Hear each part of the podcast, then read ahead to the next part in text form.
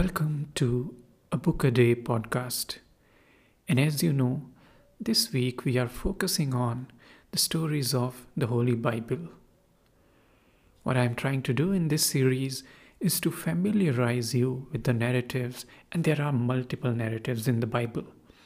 But just to give you an idea of what really happens in the Bible, how the story flows through it so that if you haven't read the Bible or are not familiar with the stories in it, you get a fair idea of what really goes on there.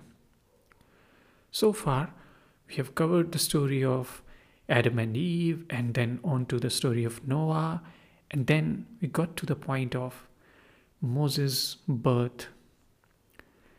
And uh, if you are not really familiar with these stories, I would suggest you to check out the previous two episodes. Otherwise, we can now move ahead with Moses' story. He was in Egypt, he was just born there, and uh, he, his mother was uh, a slave there.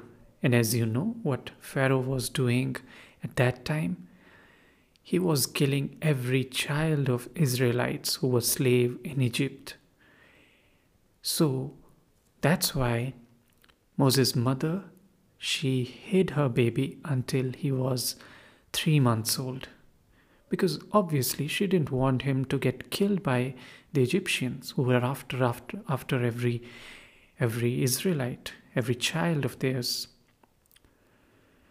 so she hid her baby but she knew, she knew that Moses would be fine, found eventually.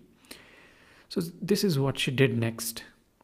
She took a basket and fixed it in a, in a certain way so that the water wouldn't flow it uh, inside it. And then she put Moses inside the basket and she placed the basket in the tall grass near the Nile River. Moses' sister Miriam, and she was told to stand nearby and uh, she would do something as you'll see next. So, what happens now is Pharaoh's daughter, she's a princess, of course, she comes down to the Nile River to take a bath, and then she sees that basket and uh, then she calls on one of her servants girls and then asks them to get that basket and when she opens the basket she finds that beautiful baby inside it. Little moses he was crying and the princess felt sorry for him. She didn't want him to get killed. Now Miriam comes up and she says to the princess, If you want, I can go and uh, call an Israelite woman to nurse the baby for you. And the princess agrees. So now Miriam goes back to her mother and tell her what has happened with the princess. And uh, now Moses' mother comes to the princess. And the princess tells her, Take this baby and Nurse him for me, and I will pay you. So now Moses' mother took care of her own child, but she was getting paid for it. But eventually, um, she was kind of caretaker now, and uh, Moses was supposed to go back to the princess. So when he was old enough, uh, the mother takes him to Pharaoh's daughter, the princess, and then she adopts him. She adopts him as her own son. And that is how Moses came to grow up in the house of Pharaoh. Now, this is the whole story of the basket, the river, everything. It, it kind of reminds me of the Krishna story in, in the Hindu philosophy. And that's quite interesting how, how different stories kind of transcend through one culture to another and uh, but the underlying myths and the underlying stories, they're quite similar. It's almost like an archetype. Now, coming back to this story, as uh, I was saying, Moses grew up in the house of Pharaoh, and Pharaoh was the ruler of Egypt. And Moses grew up very, really, in a wise fashion. He became a wise man and a great man. And uh, he was aware of his origins. He knew that uh, he was not an Egyptian, but his real parents were Israelite slaves. Now, one day when he was 40 years old, Moses decided to go to see how his own people, the Israelites, they were getting along. And uh, when he sees that, he gets really horrified. He saw an Egyptian beating an Israelite slave, and there was a lot of torture and humiliation going around.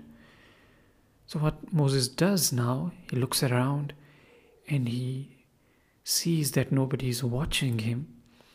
He hits the Egyptian, and the Egyptian dies there. And now Moses has to hide the body in the sand. The next day, Moses goes out to see his people again, and uh, he thought he could really help them. This time he saw two Israelites fighting. And he goes up to them and asks them why you're, you're beating each other. You two are like brothers. And then one of the men says to him, Who made you our ruler? And uh, are you going to kill me just as you killed the Egyptian the other day? Now Moses realizes that uh, him killing the Egyptian, that story has been leaked and people know about it. And uh, eventually, even Pharaoh got to know about it. And uh, he sent his men to kill Moses. And that is why Moses had to run away from Egypt. When Moses left Egypt, he went far away to, to the land of Midian. And there he meets one family and uh, marries one of their daughters. He goes on to live there for quite some time and he's um, working as a shepherd over there. So for next 40 years he lives there. And uh, that is when he's he gets to the age of 80. Then one day when uh, Moses was taking care of his sheep, something wonderful happened. Something so profound that changed Moses' life. What happened there? Probably you know the story. Now, Moses had come all the way to the mountain of Horeb to find grass for his sheep. Here, he sees a bush on fire but it wasn't really burning up. This is strange, Moses wonders. I will go closer and get a better look. And so he did. And when he does that, a voice comes from the bush and it says, Do not come any closer. Take off your sandals because you are standing on holy ground. It was none other than the God speaking by means of an angel. So Moses, he covers his face. And then God continues. He says, I've seen the suffering of my people in Egypt, so I'm going to free them. And you are the one I'm sending to lead my people out of Egypt. So once again, the plan was to bring God's own people to the land of Canaan. But Moses says, I'm nobody, how can I do this? But suppose I do go, then Israeli Israelites will say to me, Who sent you? Then what would I say? The God says, This is what you say to them Jehovah, the God of Abraham, the God of Isaac, and the God of Jacob, has sent me to you. And this is my name forever. But uh, Moses still wonders and asks, Suppose they don't believe me when I say that you sent me. What do I do then? To this, God says nothing, but then God asks a question What is in your hand? And Moses says, oh, It's just a stick. Then the God says, Throw it on the ground. And when Moses does this, he throws the stick on the ground. The stick becomes a snake. The God then shows another miracle to Moses. He says, Put your hand inside your robe. And Moses does that. And when he takes his hand out, it was white like snow. The hand looked as if it had the bad sickness. And then God, the Jehovah, goes on to show another miracle. And then he says to Moses, When you do these miracles, the Israelites will believe you that I have sent you over there. After that, Moses goes home and uh, talks to his in laws and eventually bids them goodbye so that he has now to go on to the mission. So when he goes back to Egypt, he meets his brother Aaron and uh, talks about all the things that have happened with him and the miracle and how God showed up. These people, uh, they all believed him, and uh, now Moses and Aaron, they went to see Pharaoh, and they told him the same thing they were telling the other people, the Israelites. They said that Jehovah, the God of Israel, says, Let my people go for three days so that they can worship me in the wilderness. But Pharaoh didn't agree.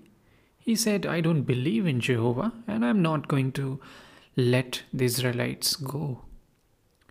And in fact, he got really angry. Because they were looking to get some time off, he made them work even harder. Now the Israelites blamed Moses for how badly they were being treated now, and Moses felt really sad about it. But he was having this constant conversation with the God, and Jehovah kept telling him not to worry. He said, I will make Pharaoh let my people go. Just believe me. And Moses did believe him. And uh, once again, he and his brother Aaron, they went to see Pharaoh. This time they did a miracle. Aaron threw down his stick and it became a big snake. But then Pharaoh's wise men also threw down sticks and snakes appeared from somewhere. But look, Aaron's snake is eating up all the other snakes. What's happening? They all wonder now. Still, Pharaoh was not convinced. This was just pure magic for him. He didn't believe in it. So clearly, this plan was not working, and the time had come for Jehovah to interfere and teach Pharaoh a lesson, perhaps. So, what, what did he do then? Well, he brought up 10 plagues and a lot of trouble in Egypt. You might say that's a bit harsh on God's part, but that's how it was. And uh, after seeing that misery, so many plagues over there, now Pharaoh eventually sent for Moses and he says, Please stop the plague. I will let the Israelites go. And even then, he kept going back on his promises when, when um, Jehovah and Moses they uh, controlled the plague. But eventually, after the tenth plague, he had to agree and he sent the Israelites away. Now it was time for the Israelites to leave Egypt. About 600,000 Israelite men they left, and uh, as many, probably as many and more, women and children. We don't know that number. Also, a large number of other people who had become believers in Jehovah, who were not originally Israelites, they also left with the Israelites. They all took their sheep and goats and cattle along with them. And now the journey began. After a few days, uh, the Israelites came to the Red Sea. There they rested. And in the meantime, Pharaoh and his men began to feel sorry that this, they had sent the Israelites away. We have let our slaves go. It's a mistake, they said. So Pharaoh changed his mind once more. He quickly got his war chariot and his army ready. Then he began to chase after the Israelites. With his 600 special chariots, as well as other chariots of Egypt. Now, when the Israelites saw Pharaoh and his army coming after them, they were really afraid. There was no way to flee. The Red Sea was on one side of them, and here the Egyptians were coming from the other side. But still, they were safe because God was on their side. So Jehovah put a cloud between his people and the Egyptians, and even, eventually the Egyptians were not able to see um, the Israelites. Jehovah then told Moses to stretch his stick out over the Red Sea. And when he did that, Jehovah caused a strong wind to blow. The waters of the sea were parted, and the waters were held up on both sides. I'm sure you remember this picture that him cutting the sea. And that's really the picture that a lot of you might remember. The Israelites are marching through the sea on the dry ground, and uh, on either side of them is the sea. It took hours and hours for the, the millions of people with all their animals to go safely through the sea to the other side. And finally, when they were pretty much on the other side, the clouds had dissipated and uh, Egyptians were able to see the Israelites. And so they started chasing them once again. And once again, God interfered and caused the wheels of their chariots to fall off. Now, Egyptians got really scared and began to cry Jehovah is fighting for the Israelites. He's against us. Let's just get out of here. But of course, it was too late. Once again, Jehovah told Moses to stretch his stick out over the Red Sea. And now, when he does that, the walls of water begin to come back and cover the Egyptians and their chariots. The whole army had followed the Israelites into the sea, and not one of the Egyptians got out alive. And on the other side of the ocean, there was just happiness. They had survived they sang the songs of victory. They were no longer slaves and they were going back to their homeland. Now, what happens there when they get to their holy land? How things turn out? Well, these are the beginnings of the Bible. This is the beginning of Judaism. What Moses teaches to his people, the Israelites, what really happens there and how Israel finds its first king. All these things we'll find out in the next episode. So stay tuned and uh, keep listening to this podcast. Thank you.